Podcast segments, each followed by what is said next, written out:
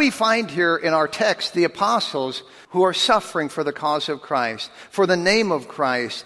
And yet today, there are those who are uncomfortable with the name of Christ. As it was in the first century, so it is in the 21st century.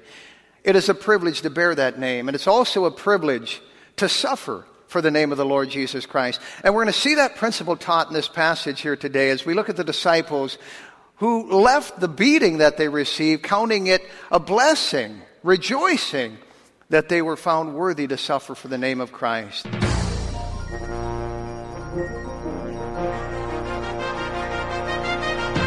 The Bible says that the gospel of Christ is the power of God unto salvation. Welcome to Pulpit Power, featuring Pastor Tony Skeving, Senior Pastor of Fargo Baptist Church in Fargo, North Dakota.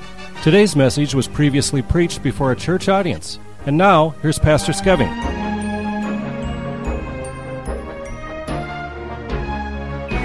Let's take our Bibles, please, and turn to the book of Acts in the fifth chapter, Acts of the Apostles, and to kind of bring you up to speed, we have the apostles standing before the Sanhedrin. Now, who were the Sanhedrin? Well, they were made up of two uh, religious groups, kind of oddly enough, didn't agree with each other on much. One was very liberal, the other was very legalistic. Both were unscriptural.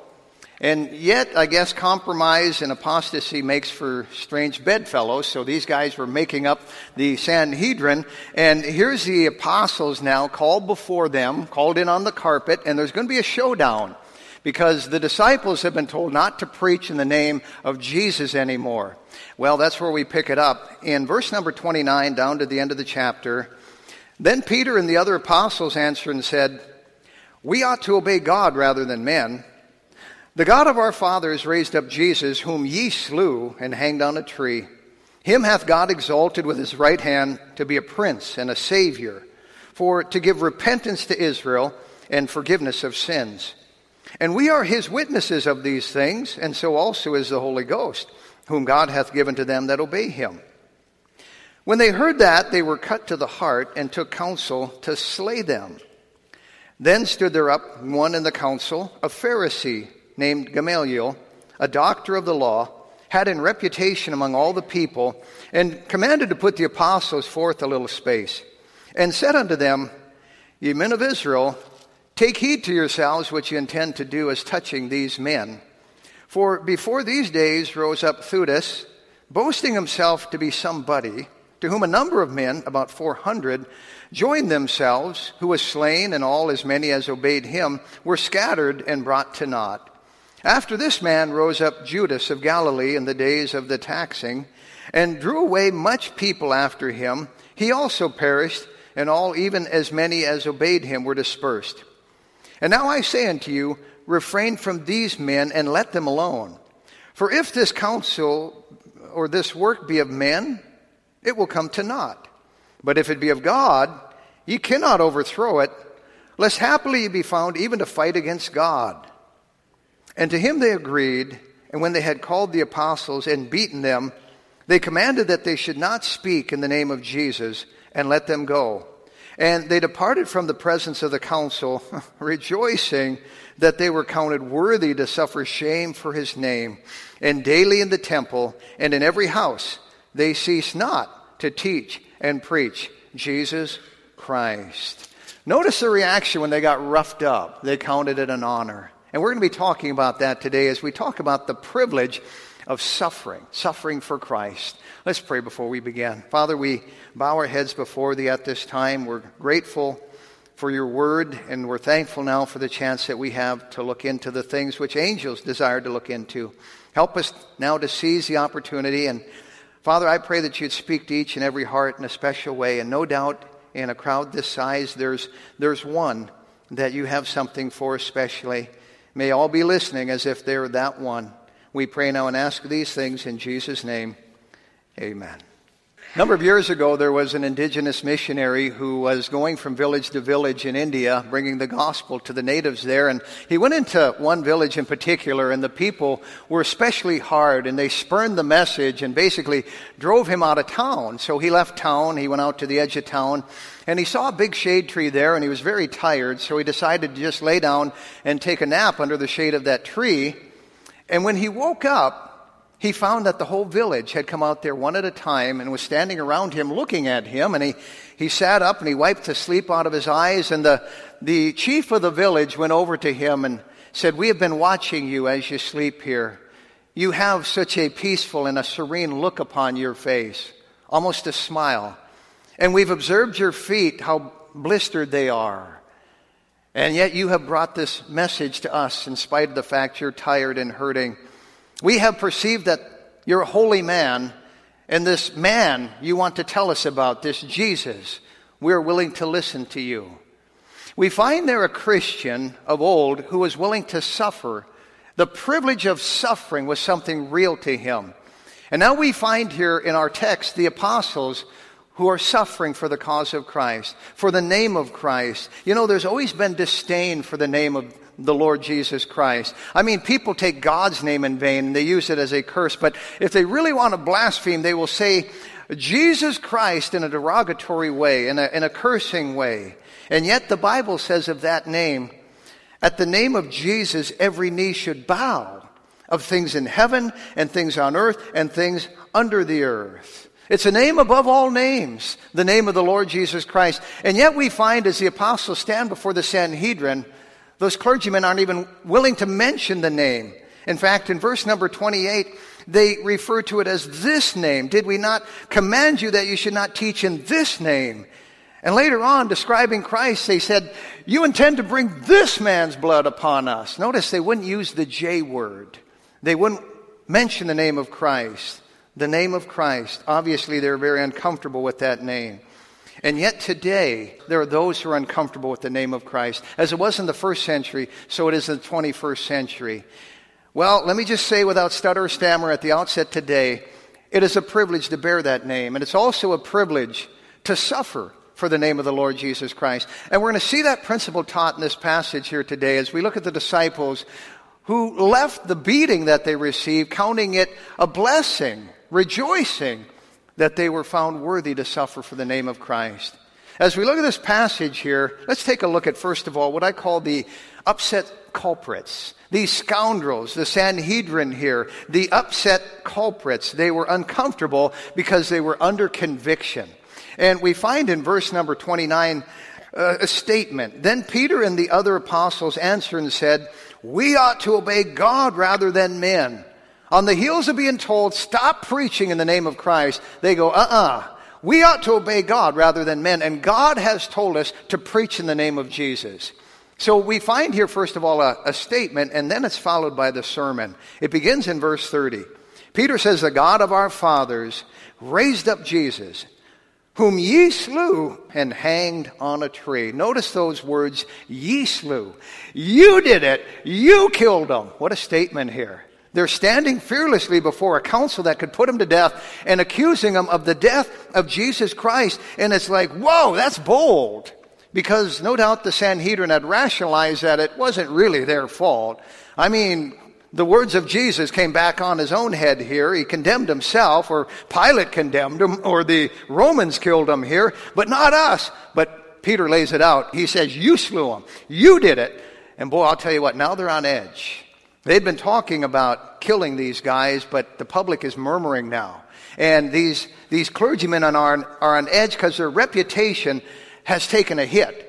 And now they're being accused of the death of Christ. And let me just say to you, there's been no greater crime in all history than putting the Son of God to death. A sin against God. And that's what Peter accuses him of in verse 30. He said, The God of our fathers raised up Jesus, whom ye slew and hanged on a tree. Slew the God of our fathers. He's reminding them, we're all Jews. Peter was a Jew, James was a Jew, John was a Jew, every member on the Sanhedrin was a Jew. And Peter reminds them that the same God, the God of our fathers, the God of the Jewish nation, has raised up Jesus, whom ye slew. They had no excuse. They were Jews. They should have known the Bible. They should have known better. The Romans might have had an excuse.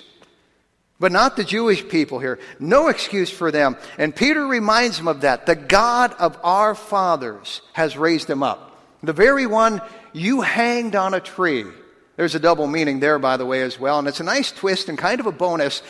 to something Peter wanted to point out to those, those clergymen that every one of them knew. It was a curse to be hanged on a tree. They knew full well the, uh, the Pentateuch, and Deuteronomy 21 23 mentions, His body shall not remain all night upon a tree, for he that is hanged is accursed of God. And it's, it's denoting here capital punishment in general, but it's a, a statement here that every Jew understood. Anyone who gets hung on a tree is cursed. It's a curse. Well, that cross was a tree, and Christ hung on it there. And I'm sure these Jewish men further justified that he had it coming because look what happened to him. He ended up hanging on a tree, and in their twisted logic, they thought it's further evidence. And by the way, Jews today still refer to Jesus as the hanged one. The hanged one.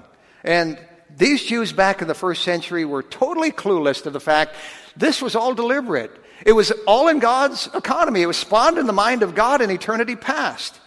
And Paul tells us in Galatians 3:13 that Christ hath redeemed us from the curse of the law, being made a curse for us, for it is written, Cursed is everyone that hangeth on a tree. And if you connect the dots, it's a beautiful picture of something here. Jesus Christ became a curse for us. He took our sin upon him, and cursed is everyone that hangeth on a tree. And now Christ has redeemed us from the curse of the law, being made a curse for us. Well, back in our passage, verse 31 mentions him. Peter goes on, speaking of Christ, him hath God exalted with his right hand to be a prince and a savior, for to give repentance to Israel and forgiveness of sins. Now, this is Messiah talk. And Peter didn't have to spell it out because these were the professional theologians he was talking to, and the Sanhedrin knew full well everything about the Messiah here. They knew it better than anyone. And Peter refers to him as a prince. As a prince. What is a prince? We have a, the prince in England and a princess of Wales or whatever it might be. A prince or a princess is the, the son or the daughter of a sovereign leader. And certainly, you know, next in line in our economy, but a prince, the prince of God, would be the son of the sovereign king, God himself. Now, in verse number 30, he says, The God of our fathers raised up Jesus, whom you have slew, and hanged on a tree, and him hath God exalted with his right hand to be a prince and a savior. For to give, notice this next word, repentance, repentance to Israel. Repentance is not an afterthought, folks. It isn't so much religion today, and even in those within our camp, sadly, but it's not an afterthought. It's an integral part of the gospel, and it's an integral part of salvation. And no repentance, no salvation. What is repentance? Well, it's a change of mind. Metanoia is the Greek word, and it simply means a change of mind, a change of attitude, an attitude to where we get to the place where we don't take sin lightly anymore. We realize it's serious. Sin is serious. And a lot of people, they, they want to have their cake and eat it too when it comes to going to heaven. They want to hang on to their sin. They don't want to change their mind about it. But that's not the gospel. That's not the Bible. We find in verse 31, he mentions repentance to Israel. And then at the end of the verse, he says, in forgiveness of sins. I just want to stop and remind every born again Christian here today that you are eternally forgiven of your sin. We've been talking about that lately around here, and I know how the flesh works. It is so easy to forget that after a while. But at the moment of salvation, you received eternal forgiveness. Past, present, future. Past, present, and future. You are forgiven. As you sit here and you listen today, have you been saved? Do you know for sure that if you died today, you'd go to heaven? You say, Well, I'm getting more religious. That's not Bible salvation. Well, I believe the Baptist faith. That's not Bible salvation. Well, I've been baptized. That's not Bible salvation. Well, I go to church. That's not Bible salvation. You can do all those things and more and still die lost and go to hell when this thing is all over if you have not been born again, if you have not had your sins forgiven. Salvation is by recognizing you are a lost, hell-bound, hell-deserving, hopeless sinner. And you come to the end of yourself you come to the end of your works, if you will. You realize that none of that stuff is going to save you. And with an attitude of repentance, you turn to Christ and you place all your faith in Him. Plus nothing, minus nothing. You call upon the Lord and you are born again the Bible way. That's what people realize, whether they, they, they are need, whether they realize it or not. And maybe you need it as well. Now, in verse number 32, Peter goes on. He says, And we are his witnesses of these things, and so is also the Holy Ghost, whom God hath given to them that obey him. Notice he says, We're witnesses of these things. What is a witness? Well, a witness is somebody who has seen something and testifies later, this is what I saw, this is what I heard, this is what I experienced, I was there, this is what happened. And if you have been born again, you are a witness of what God has done for you. Now, verse 32 goes on and it has a lot of doctrine in it, and it's really a chance to learn some things here. He says, And we are his witnesses of these things, and so is also, notice, the Holy Ghost. The Holy Ghost. So the Holy Ghost was witnessing through those disciples, whom God hath given to them that obey him. In other words, that salvation, when we get saved, it's an obedience. We place our faith and our trust in Christ, and we are born again, and the Holy Spirit takes up residence within us. And on March 5th, 1981, that's what happened to me. You might not know the date it happened to you, but if you've been truly born again, you'd know the time. You'd know the experience. You'd remember where you were because when the Holy Spirit took up residence within me, I was alive spiritually. Now, there have been some things since that have short circuited, if you will, uh, the uh, signal from heaven, and I've gotten carnal and you've gotten carnal. But let me just say, when you get saved, the Holy Spirit takes up residence in you, and you never lose that salvation. We read in Ephesians 4:30 to grieve not the Holy Spirit, but notice whereby ye are sealed unto the day of redemption. You are sealed with the Holy Spirit. Well, that's Peter's sermon in a nutshell. It's a short one because it ends in verse 32, and in verse 33, it says, When they heard that, they were cut to the heart and took counsel to slay them. The Sanhedrin is livid. They're seeing red. They want blood. And there's a number of reasons why. Well, first of all, Peter had preached the resurrection from the dead. The Sanhedrin, at least the Sadducees, did not believe that. Secondly, he had tied them in knots theologically, and that made them look bad. Thirdly, he had charged them with murder, whom ye slew. And fourthly, they were going to keep preaching. They were defying the order to stop preaching, the gag order, and they were going to keep preaching, which meant more people were going to get saved. And by the way, they had already lost thousands. We've seen thousands saved already. So that's cutting into the business of the Sanhedrin and kind of shrinking their little kingdom, if you will. So it's no wonder they wanted death. They, they, they were going to kill. You know, the motto of the Sanhedrin was if you can't beat them, kill them. You know, bottom line, just, just kill them. We read in Psalm 37 12, the wicked plotteth against the just and gnasheth upon him with his teeth. And that is exactly what the Sanhedrin is going to do now. They're going to plot against the just and they're going to have them put to death. Ironically, there's a man on the Sanhedrin, I believe, at this time. And maybe you haven't thought of this just yet, but I believe Saul of Tarsus is a member of the Sanhedrin. He's there. Later on, we'd know him as Paul, and the capital of Minnesota would be named after him, and he's famous now. But, but we find Saul a part of this. Later on, we find him on the other side of the thing in Acts 9:22 where it says Saul increased the more in strength and confounded the Jews which dwelt at Damascus proving that this is the very Christ and after that many days were fulfilled the Jews took counsel to kill him so what goes around comes around I guess and we're going to see that later. But here we find the Sanhedrin, and instead of repenting, coming clean, they dig in. They dig in. And nothing had changed with them since the time of Christ. They did the very same thing at the time of Christ. In fact, in John 5 16, therefore did the Jews, same crowd, persecute Jesus and sought to slay him because he had done these things on the Sabbath day. So now they're talking of killing the disciples, and they're doing it right in front of them. If you read it carefully here, this talk is going on in front of the disciples. They're going to give the disciples the same fate they'd given Jesus Christ, maybe a crucifixion as well for them. We see the upset culprits, but secondly, we see the ultimate conclusion. Now, there's a standoff here. You have to understand something about the Sanhedrin. There were two factions on the Sanhedrin. There was the Sadducees, and they didn't believe in a resurrection. They didn't believe in an afterlife. They didn't believe in the soul, the spirit, anything really supernatural. What a worthless religion that would be. But then there's the Pharisees over here, and they believed in all that stuff, and then some things, but unfortunately, they had added some things to the Word of God. So there's a big difference between the, the Sadducees and the Pharisees. They're both on this Sanhedrin here. They're both giving lip service, at least, to God, but one is very liberal, one is very legalistic. The, the Sanhedrin were really into the Hellenism of the day, the, Jew, uh, the uh, Greek culture, and, and, and introducing that into the Jewish religion. But here's the Pharisees, and they were letter of the law.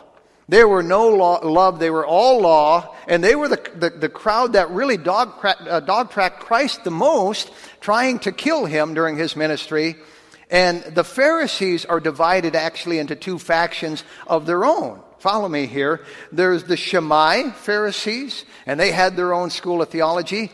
And then there was the school of Hillel, and they had their own school of theology. And with that as a backdrop now, let's look at verse number 34. Then stood there up one in the council, a Pharisee, named Gamaliel, a doctor of the law, had in reputation among all the people and commanded to put the apostles forth a little space. Here we're introduced to a man by the name of Gamaliel. Who was Gamaliel? Well, he was the grandson of Hillel. And so his grandpa started the, the, the school of Hillel. He was legendary. He was extremely famous. And this grandson now is named Gamaliel. You notice the EL at the end of the name.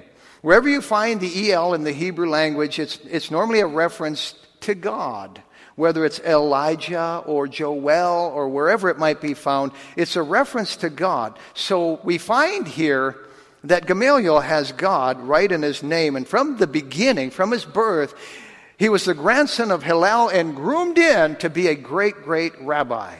He's a doctor of the law, the Bible says. He's a PhD and one of the most prominent rabbis to have ever lived in the Jewish culture. In fact, Historians tell us that he was given a title above rabbi, a revered title, Rabban.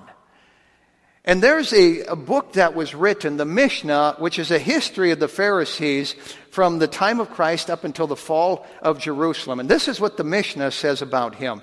It says, When Rabban Gamaliel, the elder, died, the glory of the law ceased, and purity and abstinence died. It's almost like the birds hushed their singing. You know, he was that famous and that revered that when he died, it's like, whoa, that's the end of our religion, if you will. Now get this. Gamaliel had a lot of students that he mentored, he discipled. But who was the most famous student ever, without question, of Gamaliel? Think about it for a moment. You say, do we know? Certainly we know. Because years later, when Saul of Tarsus gets saved and becomes Paul the Apostle and does all these missionary journeys, he's winding up his ministries. He's winding down his last missionary journeys. He's, in fact, on his way to Rome shortly. And in Acts 22 3, he says, I am verily a man which am a Jew, born in Tarsus, a city in Cilicia, yet brought up in this city, Jerusalem, at the feet of Gamaliel and taught according to the perfect manner of the law of the fathers. It helps you to appreciate a little bit all that Paul repented of and turned away from in order to follow Christ. He was the next rising star in the Sanhedrin, brought up at the feet of Gamaliel himself. Now, here's the deal. The Sanhedrin's going to put these disciples to death just as sure as shooting. But Gamaliel keeps his head, if you will. Now, he's a Christ rejecter like the rest of them. Don't think anything special of him here. But he's not going to be rash, and he's not going to do something dumb in the heat of the passion here. We find that he calms the Sanhedrin. And he says, You fellows are about to take a, a really dangerous course here. I see where you're heading here, and you need to understand something. These disciples here are the underdogs, first of all, and if we put them all to death, there's going to be a reaction uh, there's going to be a mob reaction, and there might even be a reaction from Rome, and we might get in all kinds of trouble, and we're inviting disaster if we put these guys to death. So, here's what he does. In verse 35, Gamaliel said unto them, Ye men of Israel, take heed to yourselves what ye intend to do, as touching these men. And then he's going to go on and he's going to give them a little history lesson. He's going to give them a little bit of a reminder here, but he keeps the thing calm. He's got the age on all of them. He's extremely old by this time. And it's a typical example of somebody wiser and older standing up and taking over the situation. By the way, may I stop for just a moment and encourage young people to take advantage of the wisdom of older people, the elderly. You know, my dad used to say something so soon old, so late smart, and how true that is. We figure out some things by the time we get a little bit older, but why does it have to take so long? Now, not all wise or older people are wise, but most older people are wiser than younger people because they've been around the block and they've experienced some things. And they, they can probably add a real dimension of wisdom to the situation if we would just seek their wisdom. You know, I find a, a fella in the Old Testament by the name of Rehoboam. He's the son of Solomon. And he has a decision to make, and it's a big one. If he doesn't handle it right, it's going to split the kingdom. It'd always be split. And so he consults with his peers and he gets some, some dumb advice from them. And then he consults with the elderly and he gets some good advice from them. But he goes with his peers and it splits the kingdom. When I need wisdom, I seek out an older, wiser preacher. And I have my little, my little network, if you will, of, of men that I consult with, and I get wisdom from them. So learn to listen to the wisdom of the aged. You know, uh, in the, in the Middle East and, and the East itself, that is the culture. They revere the hoary head, the gray hair. What's wrong with Americans? That we kind of, well, they're not cool anymore, so we're not going to, you know. No, there's so much wisdom we can gain from the elderly. And we have a Gamaliel stand up here, and he's really got the, uh, the advice they need. It, it says in verse number 35 He said unto them, Ye men of Israel, take heed to yourselves what you intend to do as touching these men. For before these days rose up Theudas, boasting himself to be somebody, to whom a number of men, about 400, joined themselves, who was slain, and all as many as obeyed him were scattered and brought to naught.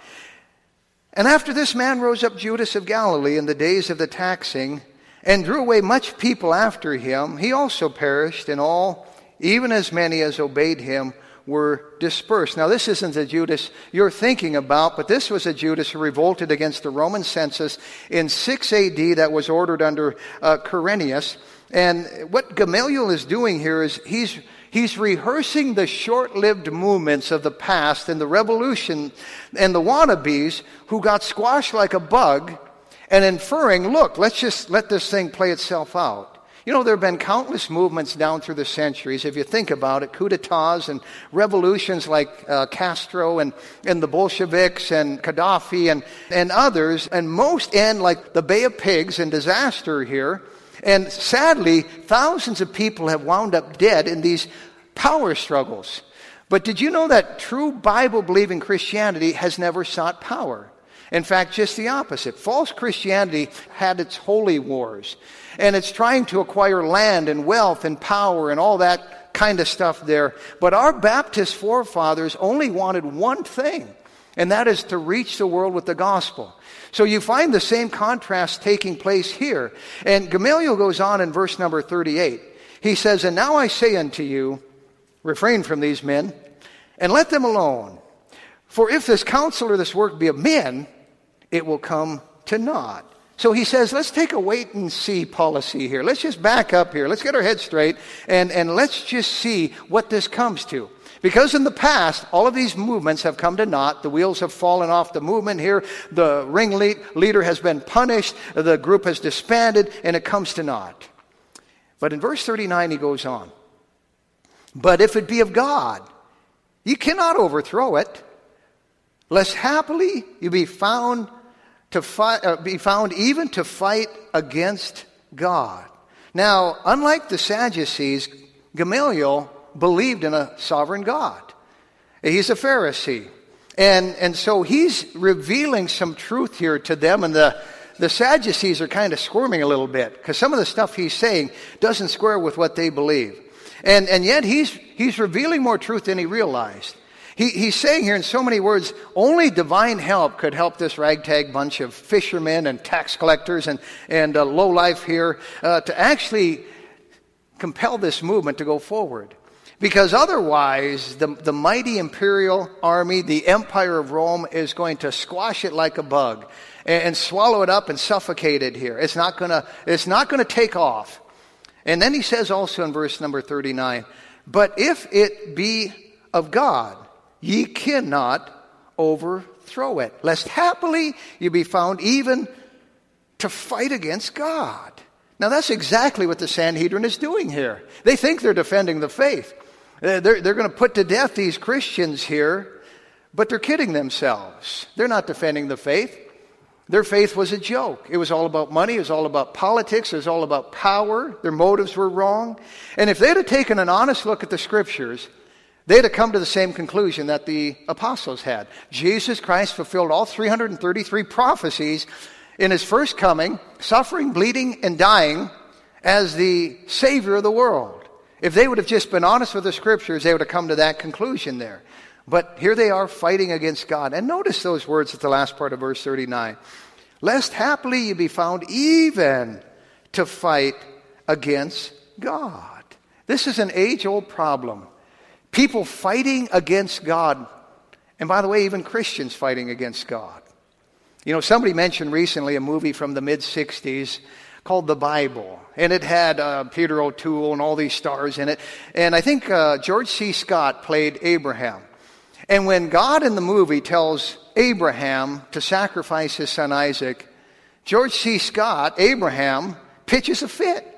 No, no, no! He's slamming the ground, he's stomping no, no, and, and just having a duck fit. Fighting against God there. I thought of that recently as I read this because sadly I've done that and you've done that. Maybe not had the duck fit, but we've dug in and God has wanted us to do something and we weren't willing to do it. You know, even in, well, it was roughly a year ago. Um, we found that we were having issues with the foundation on our house, and it's over 100 years old. Actually, they started building it in April of 1912, the same time the Titanic went down. So it tells you how old this thing is. And now our house was starting to go down after all that time. And uh, it, it, became apparent we had to move it. And I thought, no, no. We'd been working on it for years. Now, thankfully, the basement wasn't finished off. It just had some burlap on the walls. But all winter long, we tried to find any alternative to picking it up and moving it. But nothing was working out. So it, it, became obvious. Spring came around this past spring, and uh, we got a house mover in there. I was surprised at how cheap it was. We picked it up, put it on a, a high foundation now, out of the floodplain, flood proof, everything about it. The dirt was dirt cheap. Somebody else was trying to get rid of it, and uh, the Lord provided the, the funds for it, and, and it looks so nice now. And, and just recently, with it all done and, and the grass having grown back in, I, I was thanking God for allowing it. And I could see so clearly it was his will. But before I was like George C. Scott, no, no, no, not that bad, but, but not wanting to do it. And happily, I was found to be fighting against God. Am I the only one? Do you ever do that? You know, there's something that God says, I want you to go through, and we say, I don't want to go through that. And after the fact, we kind of smile and feel embarrassed and realize, you know, how silly that was. You knew what you were doing. God always knows what He's doing. And the Bible has this to say in Isaiah 55 8 God says, For my thoughts are not your thoughts, neither are your ways my ways, saith the Lord. How true that is. God's ways aren't our ways, and our ways aren't God's ways. And the next verse goes on, and God says, For as the heavens are higher than the earth, so are my ways higher than your ways, and my thoughts than your thoughts. Now, I don't know if you've checked it out recently, but I've looked at the stars and they are like way, way, way up there. And God says, as the heavens are higher than the earth, I mean, that's a long ways up. So are my ways higher than your ways. We can be so short sighted sometimes, can't we? God help us to not be found fighting against God, but just, just trusting Him. By the way, sometimes we get in a hurry when God's not. Has that also happened to you? You know, we, uh, we don't like to pause. There was a, a uh, great Christian back in the 1800s by the name of George Mueller. Everything he prayed for seemed to come to pass. Finally, after he died, a friend of his was looking through his Bible. And that verse where it says, The steps of a good man are ordered of the Lord, Mueller had written in his Bible in the margin, so are the stops. so are the stops. And how wise that is. Sometimes the stops of a good man are ordered by the Lord. But we're always into getting stuff done, aren't we? And efficiency and effectiveness and productiveness. And, but let me just say, God is more interested in making the man or the woman than he is in our silly little progress. So when he's working in our lives, and it's even a pause, let's trust him. Let's not be found fighting against God. Well, we've seen the upset culprits and we've seen the ultimate conclusion. Finally, let's see this unswerving conviction. Now, in verse number 40, after Gamaliel had gotten done talking, it says, And to him they agreed. And when they had called the apostles and beaten them, they commanded that they should not speak in the name of Jesus and let them go. So they agreed with Gamaliel's plan, and why not? Nothing else had worked. The more they were trying to stamp it out, the more it was growing, and they were just fueling the fires here. And they'd already murdered one man. If they murder 12 more, what's going to happen? So they beat them. In verse number 40, it says they, when they had beaten them.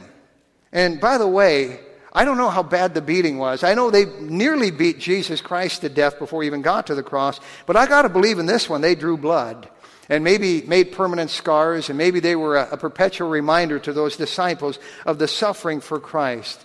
And there's Saul of Tarsus on that Sanhedrin watching this thing take place, and the lashes going to the back there, and the beating taking place, that rising star, and later on he's going to feel the lash. Well, Jesus had told him this would happen. In Matthew 10 17, he said, But beware of men, for they will deliver you up to the councils and they will scourge you in their synagogues. And so they beat him. And then in verse number 40, they command them that they don't speak anymore in that name.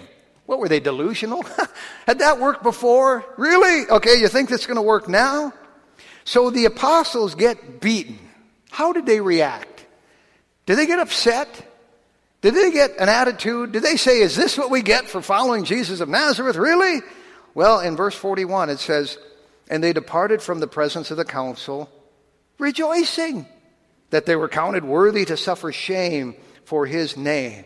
Now, I don't know about you, but I might have complained or, or played the victim card or had a pity party or something like that. But I find in the first century, this happens more than once. Like Paul and Silas in, in Philippi, they get beaten and they get thrown in the stocks and they sing. What's with that? Well, they, they had a faith in God that this was all part of God's program here, and they didn't get bitter about it. And later on, even Paul himself mentions the afflictions of Christ in my flesh for his body's sake, which is the church. Paul went through a lot of this for the sake of the Lord Jesus Christ and his churches. Well, in verse number 42, it finally says, And daily in the temple and in every house they cease not to teach and preach Jesus. They go right back to the temple, right back to the crowds. They're trying to point people to Christ. Let's go where the crowds are. By the way, they went right back to the backyard of the Sanhedrin. This was their turf, if you will. And those threats of, of uh, uh, further beatings roll off them like water off a duck's back. They just go right back to preaching, and the Sanhedrin loses another round.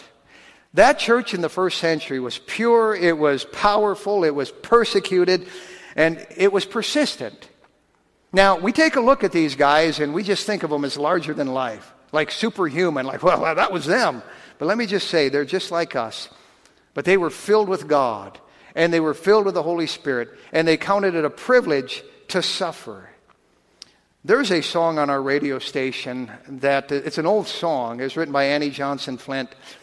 And Annie Johnson Flint uh, had this debilitating disease all her life, only to be topped by cancer as she got into her middle ages and knew she was dying. But she still lived long enough to write 6,000 songs, if you can imagine this.